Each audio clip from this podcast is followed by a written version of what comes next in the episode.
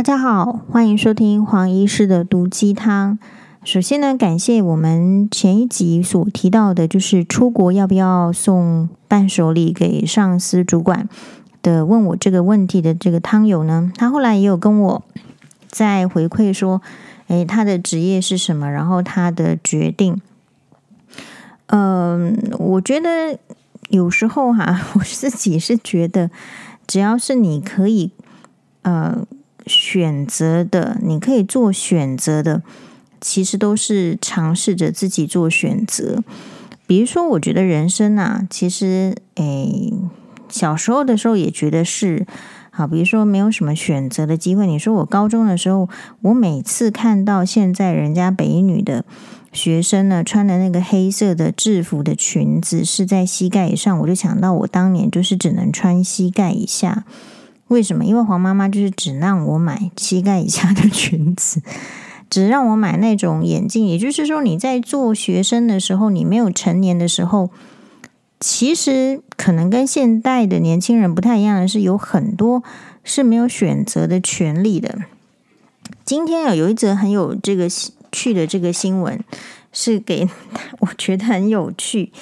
好，那所以意思是说，你像这个送礼什么，其实它姑且还是小事，它就是可以选择，或者是说，比如说，因为啊、呃，我们是比较是医疗相关的，我们觉得有很多的时候，你就是没有办法选择。比如说，好，假设有三种药，呃，有一种比较好，可是如果你没有钱啊，或者是说你没有办法在这个资金的分配上分配到这个医药费这个地方，那是不是就？没有办法选择最好的药，所以很多时候那个选择是被迫的，或者说，比如说，哎，你在选择婚姻的对象或者是男朋友对象，大家你扪心自问，其实你也想要选的是高富帅，但是你不见得可以选择高富帅，所以很多选择都是呃因当时的条件，还有因为自己本身的条件会有很多的受限。所以，假设是可以选择的时候，其实应该要很快乐的、很主动的自己选择。所以，我就很鼓励大家，就是说，诶，选择自己喜欢的这个保养品，选择自己喜欢的这个包包。好，那我今天呢，先随便闲聊一下子，之后再来。我现在这个脑海中此刻浮现的是学妹问我一个问题。应该是学妹的生日快到了。前一阵子学妹问我的，她说：“哎，学姐，那如果是要买名牌包还是珠宝的话，你会选择买什么？”这显然就是现代的这个女生，你看也是一个选择。就是说，如果可以的话，当然就是两个都买。但是问题就是不可以，好，所以你就陷入到这个选择。然后我很讨厌听到的一种话叫做。小孩子才做选择，好像讲得很豪气。大人什么都可以，其实活得越久才会知道，不是大人什么都可以。好，比如说我们前面就是有帮这个啊急诊科医师学弟陈俊辉医师也帮帮忙发出那个讯息，他在募款，并不是说你一定在什么位置上，你在什么年纪上，你就一定会有什么能力。或者是你这个能力一定就是保持存在的。好，比如说，其实，哎，这个就是你在择偶的时候，你也很难想象。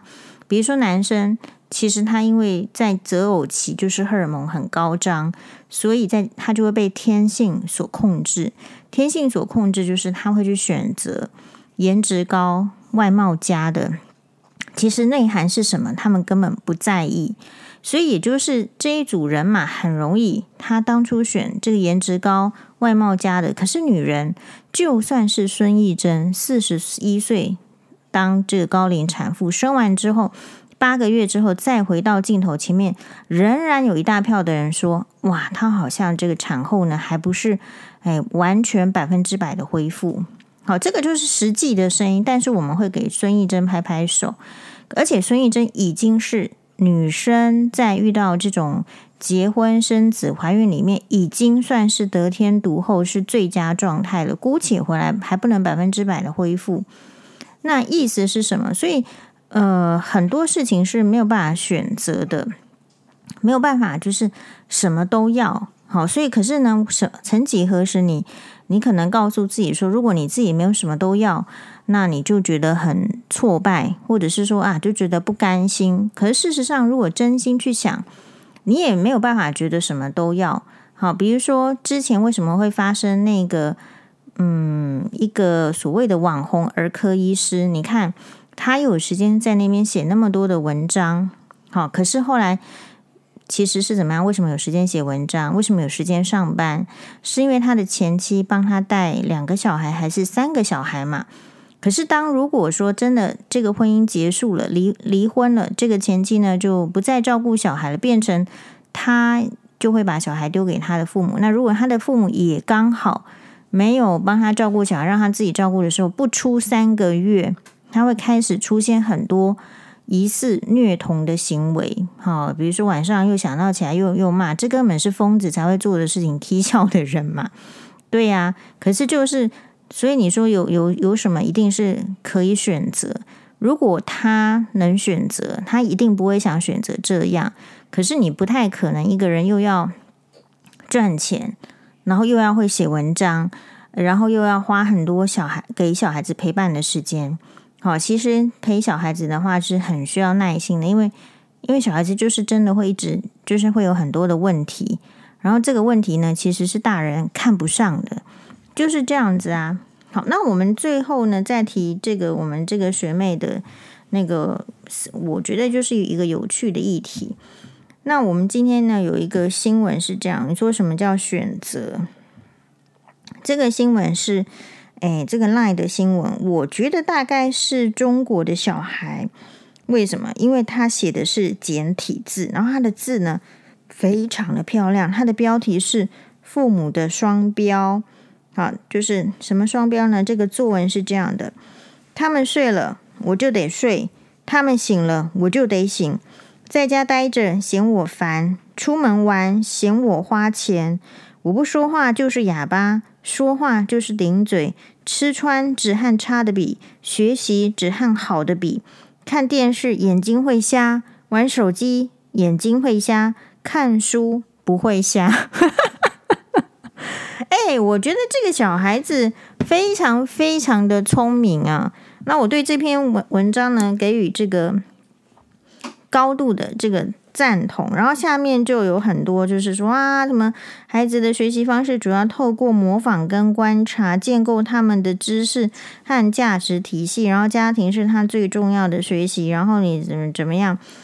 其实哈，有时候我实在是觉得，哎，这个教育这个事情哈，跟小孩子本身的资质也很有关系，但是你很难去检讨小孩子的资质，因为小孩子身上的。基因其实就是来自父母嘛，所以谁会去说，或者是说有些父母很难去忍耐别的人批评自己小孩子的表现，就是因为这个小孩子他其实基因他聪明不聪明，你嘎的栽栽啦，就是来自于你的基因嘛。好，然后呢，还有就是说，其实呢，教育这个事情，我觉得很运气，你非常有可能，比如说你也许有教育的热忱，可是你偏偏遇到一个不受教的。或者他还有运气的成分，其实你也没有什么教。可是这个小孩子呢，他自己就很有观察力。他不是只有拿家里面是一个学习的环境，他周边呢什么也都很愿意看，很愿意学。所以这件事情就是很难。我自己认为就是没有什么呃专家什么的哦，这件事情。那我今天有在我们的粉专上面有分享一个新闻，我觉得是有道理。它的道理是什么呢？就是有一则研究，这个研究呢，就是因为在发生这个阿兹海默症，就是这种脑部病变、失智啊，什么阿兹海默症的时候，都已经发现得太晚了，所以脑部已经受伤的差不多了，因此好像。其实，在过去几年来，阿兹海默症的研究可能有一些新的研究，但是好像治疗上没有什么特别好的进展，所以他们就想说，应该要在更初期的时候就要研究出这个阿兹海默症到底有什么是可以预防的。好，那所以根据那一篇这个文章呢，我就特别注意到，他就这个还是二零一七年的文章哈，是这个说。标题说话落落长没重点，可能是阿兹海默前兆。哎，我们看到这个文章，你就要提醒自己说，我们讲话有没有说重点？哎，明明一句话可以讲完的，为什么要花十句话来讲？这个结论是这个麻州总医院心理衡鉴中心临床科主任在世界最大非营利科学组织美国科学促进会发表团队研究成果，指出轻度的认知障碍者，也就是日后即将发展出失智的人，其实是具有特定类型的语言障碍。因此，借由发现语言操作功能下降，就能够提早十年预测阿兹海默。那意思不是说你本来他们就做研究，不是说你忘记那些艰难的词汇。好，艰难的词汇，嗯，什么叫艰难的词汇？白日依山尽，黄河入海流，不知道是不是艰难的词汇？不是这样，而是说。呃，以他们有以英国知名小说家的作品为例，就是说他晚年的作品会使用比较多模糊的概念、空洞、反复的句子、文风的改变，甚至呢，早在他被确诊成阿兹海默症之前就出现了。而且这种研究还不是只有研究作家的文笔的风格，还有研究政治人物说，哇，有发现呢。其实，在因为我们都知道雷根他是。有这样子疾病的很有名的名人，也是政治人物。他就是说，在他的任期里面，他所说的话呢，基本上已经开始大量使用没有意义的形容词和口头禅，好来填充这个句子。比如说，基本上 （basically），实际上 （actually），是不是这样？某件事、事情，这个嘛之类的。所以呢，这一类的改变就显出了关键问题。就是所谓的心智上的不精确，imprecision 哈，mental imprecision 日趋恶化，表现在特定类型语言能力的缺损。因为其实管语言能力就是大脑在管嘛。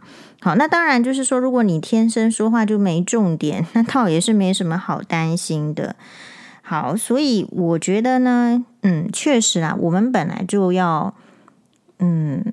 在脑中想好才讲出来。黄医师有一直有提到说，为什么要训练讲话？是因为其实呢，你想要讲话，就是要得到，比如说沟通，或者是得到一个争议，呃的一个讨论，或者是你必须为自己争取权利的时候，你就要会说话。我那天呐、啊，滑这个私人 FB 的时候，有看到一位内科医师。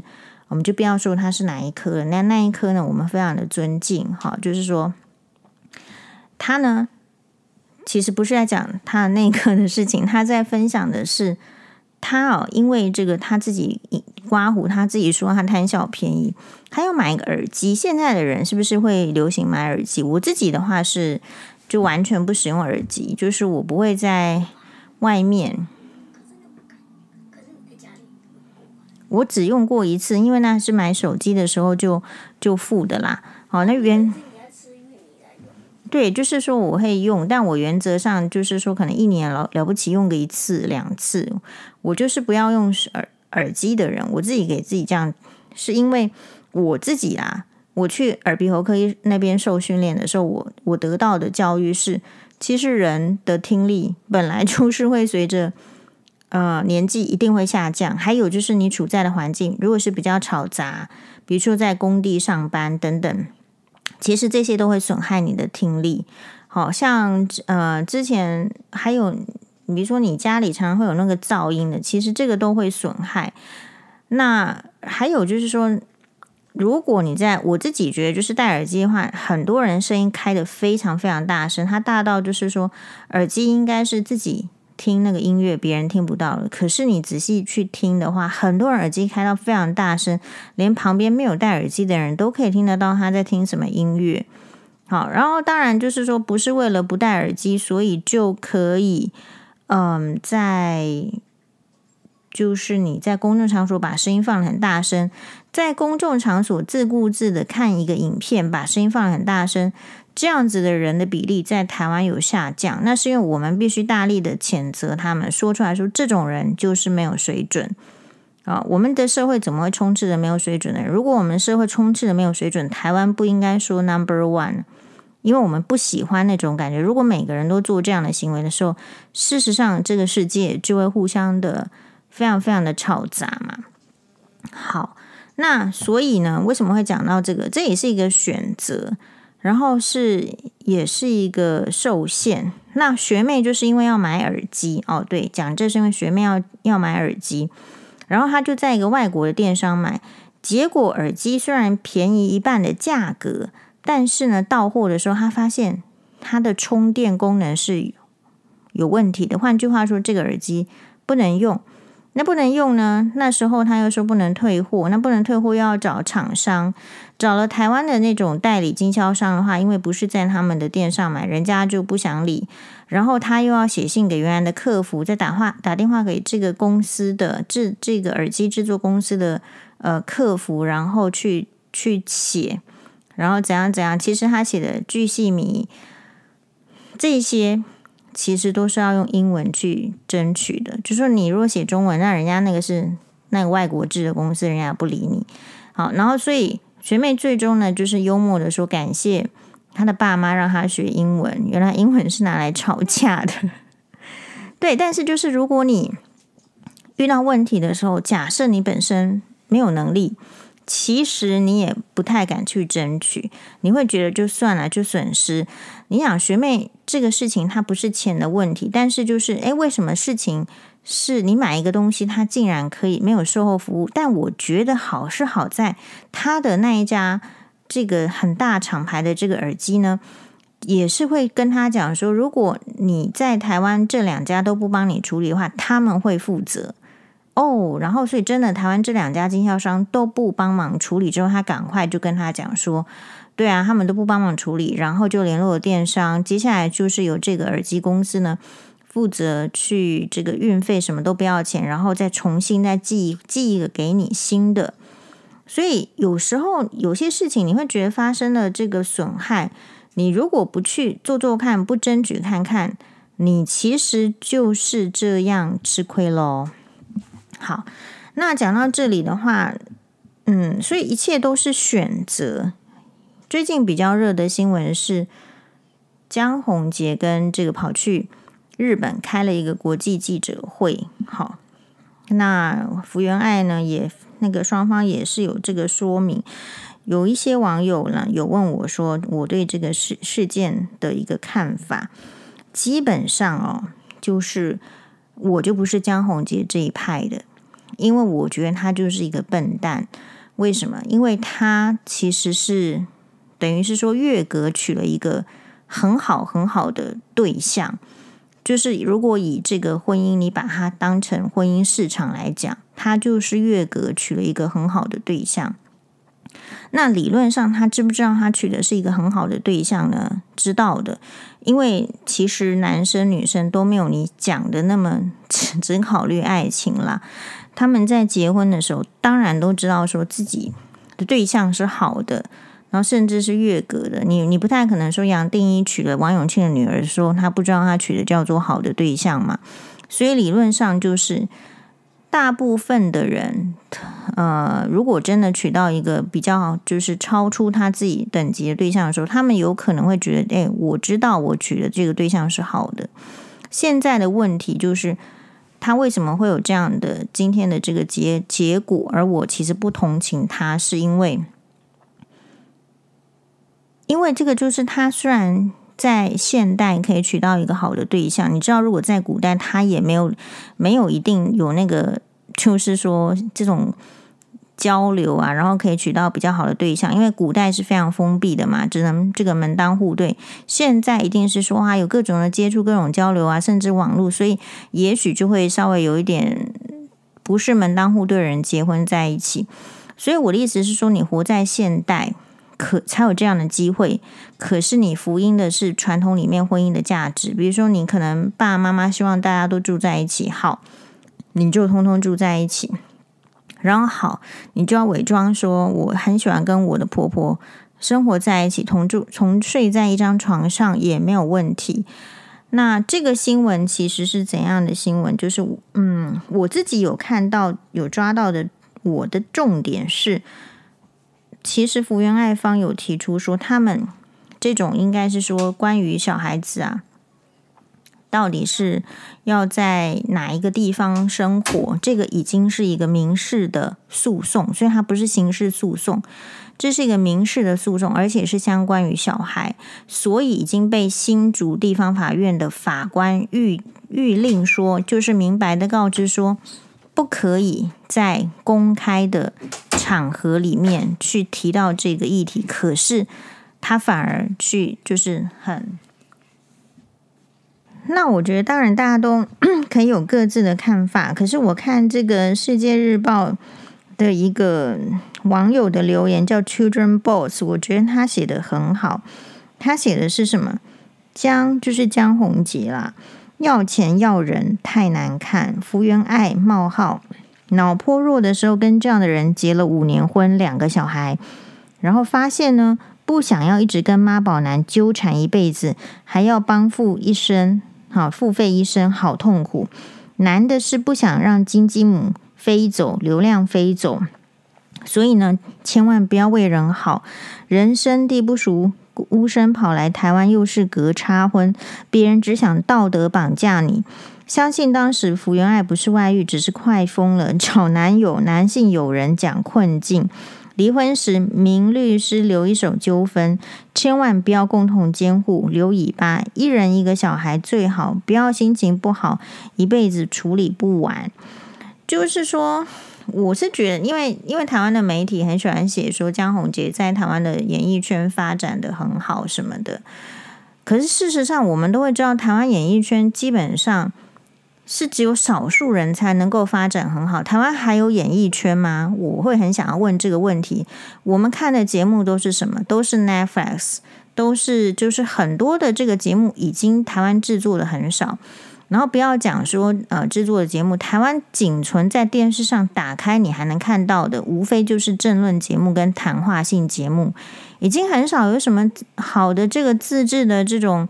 呃，连续剧了，我们真的很怀念以前。以前是说什么啊？人老了就怀念以前，不是这样。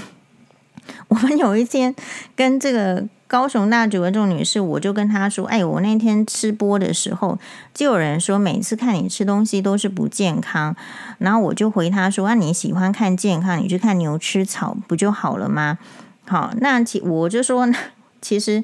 我也不会因为他跟我们想这样子，我们就想就去吃素啊，啊，就是想一想说，你也许吃素是口号，后来发现没办法吃素啊。他说，而且我说我每次如果吃素的话，都会想到星云法师，我觉得更没有办法吃素，我就坦诚嘛。然后这时候呢，你知道为什么跟高雄那几位这种女生聊天很愉快？说是我们为什么会私下会去聊，就是。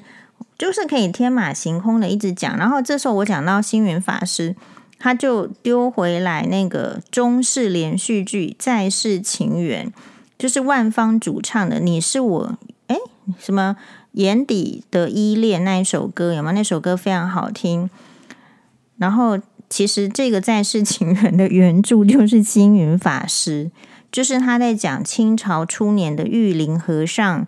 哦，他什么前一辈子遇到一个人，什么穷小子、千金小姐，后来变成玉林和尚，跟一个邝明杰主演的清朝格格的一个，后来放弃感情，成就成就佛法、成就国家的一个连续剧。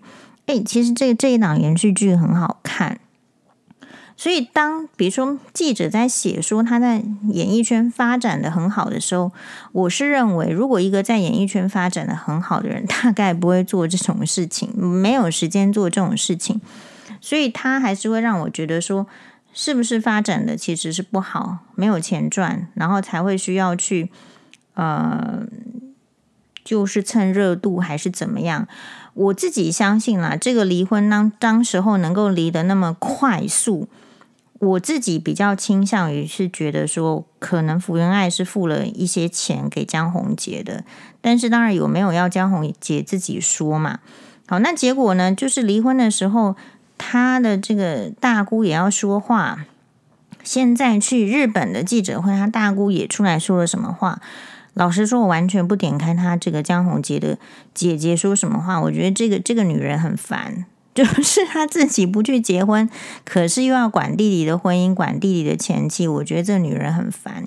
大概我就会这样觉得。呃，然后 我们有网友就是说，当然，也许本来就是很支持江宏杰，不过他说，因为支持很喜欢江宏杰跟福原爱那时候的这个组合，所以才会去看他们在实境秀里面的表现。他说，其实哦，虽然说很很好感，没有说不喜欢江宏杰，可是也对于一个结了婚那么多年的男人，可是却不会剥大蒜，那个蒜头不会剥。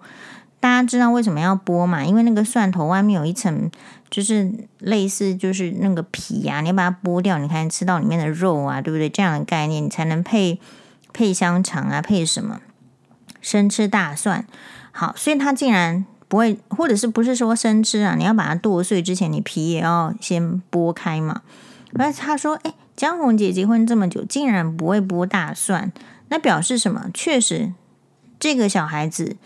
当然，你可以说是因为专业性比较强，很多专业性比较强的，就比如说，嗯，好啦，你你会不会说那个下围棋的这个黑佳佳，他只他只会吃，他不会剥大蒜，他会这样子吗？我不知道。但是江宏杰确实是结了婚很多年之后，诶，竟然还不会剥大蒜，那表示说他们家的主要的事情，这种家庭相关的事情，很可能都是女生就是做好好哈，然后。你说江宏杰要怎么样在演艺圈发展？首先，我觉得第一个，他年纪有点大，他大概不是吸引青春年少类型。因为我说过，我曾经呢对我的病人说玄彬的时候，我们病人三十岁，他说玄彬四十出头，对他来说是大叔，太老，没有兴趣。所以什么样子的这个？人设呢，或者是说那个，其实第一个可很可能在这个年纪混演艺圈，那个叫做太老。那你太老的时候，你是要放下身段要演人家的爸爸，还是要演什么角色？我觉得这个也蛮挑战的。但另外一方面来讲，所谓的演艺圈，你去看男明星要红哦，最近杨洋的那个消演消防员的那个那个剧啊，好像被大家批评到一个不行。他跟这个王楚然。那除了说杨洋跟王楚然的八卦之外，大家都是哇，杨洋在这出剧里面演的这种男主啊，除了被男配角抢过风头就算了，竟然还让人家觉得很油腻、油油的耍帅、油油的。好，那所以你就知道说，像杨洋那样子条件的人，人就是人称就是大家普遍共识都是很帅的，然后年龄呢也还是三十的。姑且都会受到这么多挑战，何况是我自己觉得啦。我觉得江宏杰让我想，只要一想到他，我就是想到他就是一个会让女生坐着摩托车，然后呢，这个卫生纸前面夹一个，旁边再夹一个，两腿再夹一个，这样子的，就是荡生的很抠的这个台湾抠男的代表。说真的，他给我的感觉就是这样。所以他如果是我作为观众啊，当然其他观众可能。就是包容力很强。如果我作为观众，我看到他要演什么爱情剧，根本不可能看得下去。那你说这样子要在演艺圈要要要干嘛？哦，那当然也是他觉得他们自己演绎的天赋很好。可是那难道不是福原爱的天赋？然后他站在旁边，然后所以他觉得他也有天赋吗？对不对？嗯、然后台湾的媒体还会写说，就是江宏杰方面说啊，也许。不排除什么刑事控告、什么诱拐什么的，就是你知道的这种很难成立的这种告诉，你要拿在嘴边说，那表示你你手边也没有什么筹码的。就我的感觉就是这样。然后又说啊，可能会福原爱的形象大大幅的下跌。可是事实上，人家去访问，就是说有雇佣福原爱当这个大学讲师，还是什么青山什么，对不对？你说有没有要把他解职？人家说这个事情还在各说各话，也没有。我的意思是说，其实好啦，叫江宏杰让我觉得就是他把台湾的脸，男男生的脸拿去日本丢了，就是这样子。嘿，然后其实也没有把这个台湾法官的谕令呢，就是看得很重要。所以他看得很重要是什么？还是一个动作，然后还是一个一个媒体战。好，所以其实女生是这样子啦，可能就是说，你说跟这个广末凉子比，有人我们网友汤友说他会不会跟广末凉子比较接近？因为就是爱爱谈恋爱的，就是说，我说其实也不是这样，好。就是说，他到底有没有这个外遇呢？他其实也不像广末凉子那样子被抓奸在床，比较是间接的。比如说，那个男生哦，可能被有被拍到，或者是说，而且是在这个饭店外面。然后后来那个男生好像在这个事情过后不久不久呢，跟这个老婆离婚了，点点点。所以大家可以有这个间接的猜想。并不是像广末凉子这样子，真的是明晃晃的让大家看到一封文情并茂，没有那个男生呢，就是哇，好像这个青春少女情都出来的。好，所以这个大概就是我对这件事情的看法。所以你说选择，其实人生啊，很多的时候你都可以选择，而且你的选择也不见得是好的，而且你可能终其一生呢，还要再为你这个错误的选择。就是收烂尾，好，所以我觉得其实女生，诶，就是江宏杰这个例子，还会让我看到，就是让我有一个感觉，就是其实哈，如果说男生哦过得很好的，或者是说他离婚之后都非常好，你说演艺发展的很好嘛？如果演艺发展的很好，旁边会不缺女生啦，好，因为那个圈子就是这样子嘛。那如果发展的好，旁边不缺女生的话，理论上其实不会再去想起什么前妻的什么什么什么，不会想要再去纠缠。嗯，好，所以在这个部分，就是觉得看我的看法大概就是会是这样。好，那我们会这样讲，是因为真心觉得很可惜。我觉得在现代的社会里，我又提到我们那个急诊的学弟。其实经营家庭很困难，所以大家知道说结婚率已经降了，生育率已经降了。那很困难是什么意思？就是如果你娶到一个对象，他不是把你往下拉的，他是给你有待向上的机会的时候，其实男生你怎么可以是？你就不要学江宏杰这么笨。你那个男那个女生，你应该是要比较。能够理解跟呵护，不要说结了婚之后呢，你就回到你传统的思想，好像说哇，娶了人家人家就不会跑掉，然后明明很有钱，就是你可以一辈子都坐计程车的，你可是你却明明在那种很重要的时刻，比如说怀孕的时刻，你也不想做，你什么时候都不想做，然后可是你想要坐享其成，你想要有这个金鸡母。就是啊，就是其实艺人明星就是要包装的。那你正常男人在演艺圈包装都来不及，那你还让我们就是说，就是看到他就想到说，哇，他就是一个只会想要省计程车费，然后还要让女人在前面夹一个卫生纸，旁边再拿拿两包两大袋卫生纸的。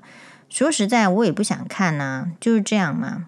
好，但所以他们的新闻，说实在了，我也不想再看了，就觉得很可惜。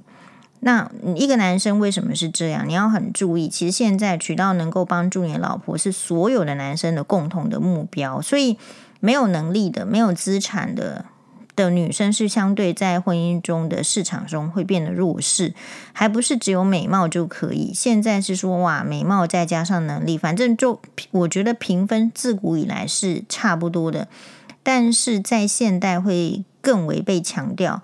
所以好啊，那就有江宏杰这样的男生没问题啊。你娶到了好的，你也没有要保护，你也没有要珍惜，那就离婚，让这样子好的再去夹回下一个男人不就好了吗？好、哦，大概是这样子。那这个我们这一集就是要提讲了一下时事新闻之后，其实是要来赶快讨论说学妹那一天啊，其实是她的生日快到了。然后他就问我说：“学姐，你觉得是要买名牌包好，还是要买这个嗯珠宝好？”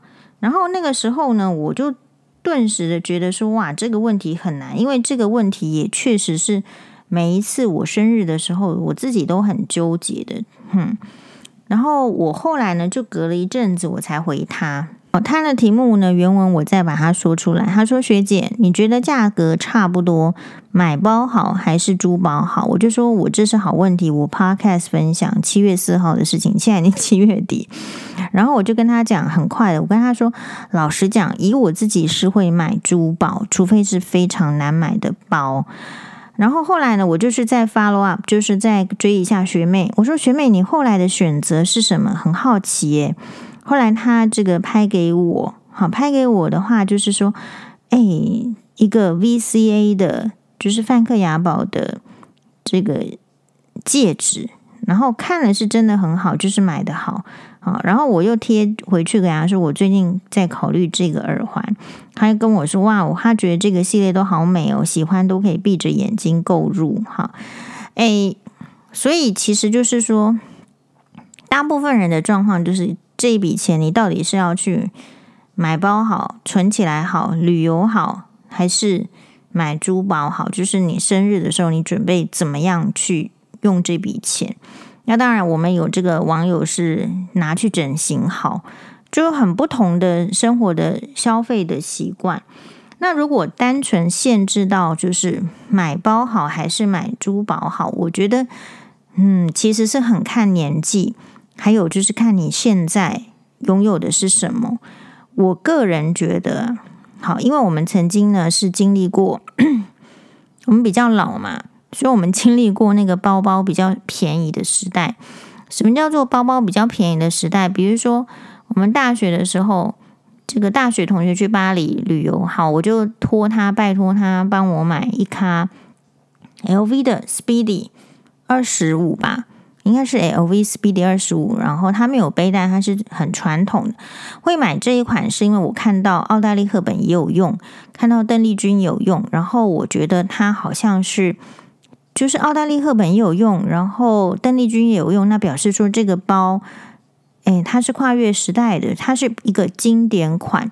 然后那个年代就是你出国买 LV，在巴黎是大概比台湾买的话，好像相对可以到七折左右。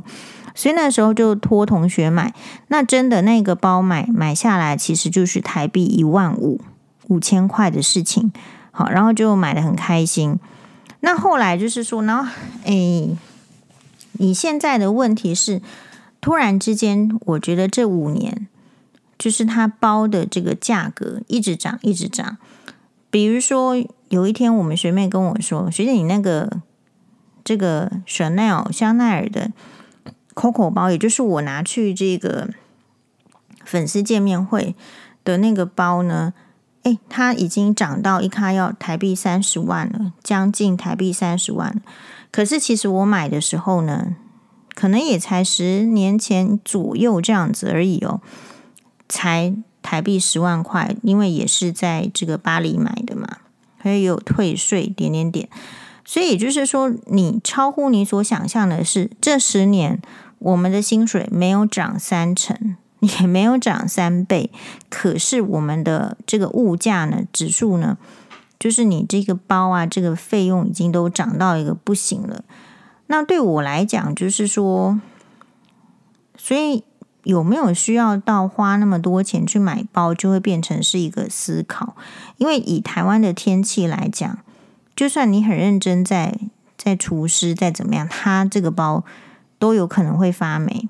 好，那我以前皮包买的比较少，Prada 的尼龙包买的比较多，是因为我以前就住在长庚医院的医护宿舍里面，无敌潮湿，每天就是那个米兹米兹必须的除湿机要倒两桶水，所以那个环境地板都会长霉菌的话，不太可能就是你会买一个皮包放在那边。所以我一开始买那个皮包比较少，是这样子缘故。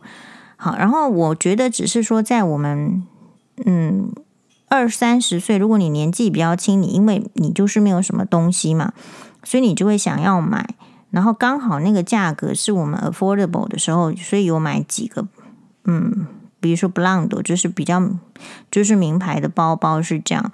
那如果在现代来讲的话，就是那个包包的价格都是一个都是十几万起跳，名牌包哦，十几万起跳。二十几跳，甚至呢，就是说稍微一点点设计款，它都是二十几、三十几的时候，那个我觉得已经超出我的就是 affordable level，就是它已经超出我呢的可以负担的范围。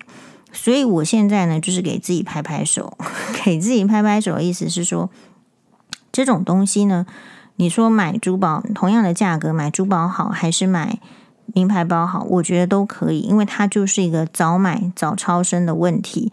只要嗯，我觉得我的购物原则都是一样，只要你现在不买，你以后都不买，还不会出问题的。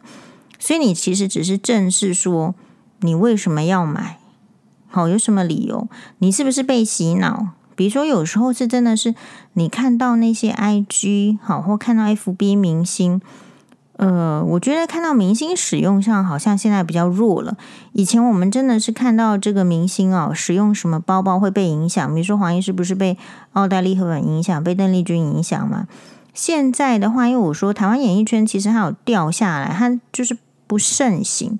所以你也不看到什么这个真的说很多明星的新闻，所以你不太会受影响。但是就是有一些所谓的网红，他可能就是呃每天拿这些包给你看，然后你就觉得说哇，你好像这个包呢让它看起来很漂亮，看起来有型。所以如果你也有一个的话，就有可能也是。漂亮也是有型，那需不需要买？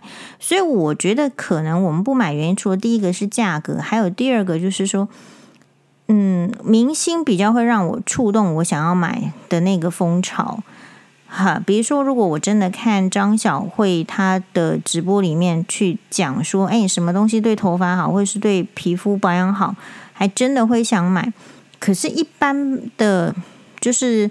网红啦，或者是 IG，就是说你不不管多少人追踪哈，不管讲的天花乱坠，我都会觉得那个是属于他的 personal 的意见，就是他的个人意见，他的个人喜欢，不见得他的品味是我想要追求的 style，所以那我就不太可能就是去追。我觉得我这几年当然有可能是这样，所以就没有一定要追。好，那当然更重要的原因是我自己觉得我的包好的包包很多嘛。我都还没有把它用烂，所以不需要再买。所以在这个通膨的这种紧张的时刻，我觉得大家要怎么样建立一个生活不被别人影响，我觉得蛮难的。好，因为其实人就是会被影响，我们就是一个社群嘛，就是我们就是一个群体，我们就是灵长类，我们只是比猴子跟黑猩猩还有狒狒在。再聪明一点，可是我们那种想要跟别人一样，或者是模仿别人，或者是受影响的心，其实是很难的。所以我就说，那又回到我们这个 podcast 一开始，就是那个选择，你要很开心的，不是说怕看到他们买买包包，怕看到他们买这个那个，就是看，我觉得都非常 OK 的，就是欣赏。那可是你要做出就是你选择的能力，我觉得人生有太多没办法选择的，所以当你选择买，或者是你选择不买的时候呢，其实都是你人生能力的展现。好，就是这个都是非常好的。然后还有就是多看，多看才会比较知道说哪一些是真的自己必须的，哪一些是不必须的。我原则上会是这样。那最近你如果看 YouTube 或者是怎么样，其实就是大家呢都开始在讲这个出国旅游。那我觉得如果没有出国旅游的这个汤友们，也不需要觉得怎么样。其实有时候不出国也没有没有差很多，我自己觉得是这样。因为现在的资讯都太发达了，比如说，诶，我为什么一定要去中国啊？我看那个很多中国的节目也是知道的。就是如果你本身不是一个很有感受力的人，其实你有没有出国，黑不差。真的有感受力的人出国，可能有那么一点点差啊。就是就是就是说，你自己本身有对文化有兴趣吗？哦，对这个语言有兴趣吗？其实主要是大家要正视自己的兴趣。搞不好你其实就是一个很喜欢猫啊狗的影片，看了就很开心的。那这样你为什么要花花钱去出国？也没有一定需要。好，那当然了，如果说可以去出国的话，也很好的理由是因为我自己觉得，就是我比较喜欢去日本，是因为可以学习，然后可以吃到好吃的日本料理，然后他们的观光景点就是干净，就是花钱呢比较没有就是遇到踩雷的状况。好，那再回到刚刚学妹的问题，就是那所以包包跟珠宝，然后同样的价格要买什么？是，你看就会已经遇到，以前绝对不会有这样的事情，以前绝对都是珠宝比包包来的贵的，但是现在是珠宝跟包包同价的时候，你要怎么买？我个人受到爱的迫降的影响，我觉得，除你说包包啊，除非说爱马仕这种，它比较有保值性，其他的包包我都觉得很难。好，那 Chanel 的包的那种价值，我觉得是他自己。吹捧上来的，它的品质跟它的那个价格是不是真的能够搭得起来？就作为一个没有钱的人的我，我是觉得没有。你钱太多就不会考虑这些议题，可是当钱不够的时候，要花钱买一个东西的时候，CP 值还有它是不是值，就是会是一个议题嘛。对，所以对于福原爱跟这个江宏杰来讲，他是不是符合他的 CP 值？这个就是，所以福原爱没有做那些事情，不符合江宏杰的 CP 值。可是江宏杰如果没有做那些事情，他其实也没有符合福原爱的 CP 值。我觉得就是很类似我们今天的话题，同样的价格，你会选择珠宝还是包包？好，那珠宝的好处是它比较小，它可以收纳。然后它比较不会有变质的问题，然后它其实它就是一个金属，它还是可以卖，它不会因为时间久了然后就卖不出去。事实上，比如说像现代还流行什么，就是古董珠宝。为什么？我们跟大家报告，我有追踪日本的这个很知名的、很老牌的主持人，叫黑柳彻子。为什么知道黑柳彻子呢？是因为以前有看过他所写的呃这个文学小说都有翻译。以前小时候是看翻译，就是说小豆窗边的小豆豆啊，他就是那个念音乐学校，然后什么他妈妈很开明的教育那种书呢，在当时我们这个时代是一个。诶，不一样的教育。我问他妈妈，他爸爸好像非常的开明，然后所以他他会对世界也会产生不同的看法。然后他遇到老师怎么样？然后他有个同学是小儿麻痹症，然后点点点，就是这样子的故事。那黑柳彻子他今年是庆祝 debut 出道七十周年，他的出道七十周年，也就是日本电视。这个呃，NHK 电视七十周年是一样的，所以他非常非常的老牌。然后他最近呢也很，他已经九十岁了，他也很认真的在做这个 YouTube。我觉得就是我们需要很高龄的，然后还没有失智的，你看讲话都非常的简洁有力，然后有趣哦。你去看黑柳彻子，哎，但我有点忘记他们那个好像没有翻译好。那去看的话呢，他就会去分享，他很喜欢猫熊，所以最近日本上野动物园的香香猫熊要送回去中国四川了，然后他就诶去跟他拍了一个影片，特别去准获得准许，然后去拍，然后他本身是这个猫熊迷，他有一个 Dolce Gabbana DG 的猫熊的。衣服，就我就很后悔，我那时候有看到，就是衬衫了，我大概只买得起衬衫，可是我没有买，那时候为了要省钱。好，然后呢，呃，就是他很喜欢猫熊，他去看这个上野动物园的猫熊展，那个猫熊馆的时候，其实猫那个猫熊馆好像比台北动物园的再差一点。他就戴着两个猫熊耳环，然后戴着这个猫熊手套。我们刚刚讲古董珠宝，他也介绍了很多的这个古董的珠宝。那古董，所以如果古董珠宝从这个角度来讲，就是如果你会有一些你自己的喜好，当然黑柳彻子因为他没有小孩嘛，那钱全部花在自己身上，嘿，那可是这些就是生活的乐趣，嗯，选择这个事情呢就是很难。我那一天呐、看门诊的时候，有一个二十出头的女生，她看起来状况很不好，然后来。他来是要看什么问题呢？他说他看东西吼会模糊，好像有双影。那我一看就说，哎，一看他的这个检查，我说这个你的瞳孔就是有一点放大的呀，你有没有乱点药水？因为你知道有一些如果家里面有这个小孩子在点散瞳剂的妈妈，她真的也会误拿散瞳剂点下去，整个瞳孔放大，然后都看不清楚。我说你的瞳孔有大呢，那你有没有就是怎么会有这个瞳孔大的原因？那这时候他才刚才跟我讲，好，比如说我是下午的门诊，他说他早上刚从某医学中心的急诊刚出来，然后我说怎么怎么怎么回事啊？就问他说，那他就是喝了酒又吞了药。我说你是没有知识，还是你故意这样？黄医师都很直接，可是我讲话的语气不会让人家觉得是，嗯，是逼问。我都是会让我我跟病人讲话比较悄，是我都是会让病人觉得我好像在关心他。我说，哎，你这个是没知识呢，还是你故意的啊？好，就是要有点略带轻松的。然后他就说。哎，也也没有喝很多。我说到底喝多少？他说就是一杯。我说你知道这样一杯如果是 whisky 也叫多啊，你不要以为我们不知道酒嘛。好，那重点来了，他就是说他是喝酒，然后再加加药。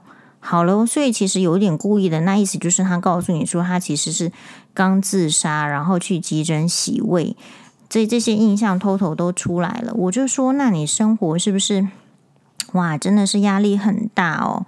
哦，到底怎么啦？他就跟我讲说，对，因为他自己一个人在台北市生活，然后自己付房租。我说，真的有困难的话，你爸爸妈妈还在吧？真的也是请他们，就是也不是要帮助一辈子，偶尔帮助一个月、两个月，还是你这么困难的时候，还是不能自己完全承担压力。他说他知道，可是他就是不想跟爸爸妈妈寻求协助，因为好像只要跟他们要钱，他就要反而会听到很多很羞辱、很侮辱性质的话。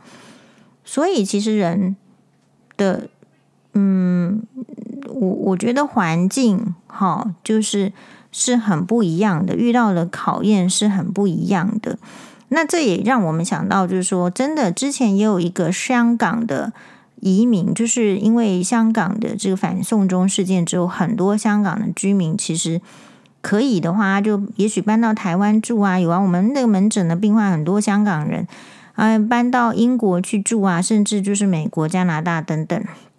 就有一则新闻说，有一个也是从香港移民去这个英国伦敦，然后好像是住在英国伦敦市郊。他一个月的薪水大概是台币四万块钱，然后可是也要自己去负担付房租，然后他在那边是做社工的工作，最后呢不堪这个经济压力也是自杀。我有点忘记那个 case 到底是有成功没成功，但我看到我们病人是觉得很庆幸，就是说他是。没有成功，然后回来，然后还还觉得说自己眼睛有有状况，看不清楚怎么回事，还愿意来就医。那这是什么意思？就是一时的觉得困难嘛。你你其实你的你的意思是你你身体有器官有问题，你还想要就医，表示说你你自己有一个求生的意志力。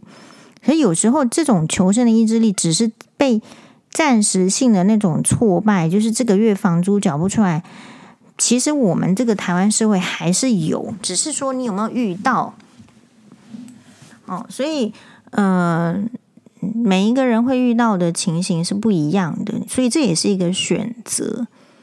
好，那就是黄医师从那个病人身上又觉得说，那有时候想鼓我那个瞬间哈，你知道，就是想要鼓励他，可是呢，我又觉得我也没有。我自我检讨了一下，我也没说出什么很好的，嗯、鼓励的的话。所以，人要不要学学说话？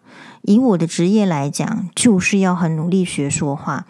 那有时候你想要帮人呢，就是，哎，对呀，会有很多的你不知道的这个机会。如果先储备好这个能力，不是就挺不错的吗？好。非常感谢大家的收听，马达呢。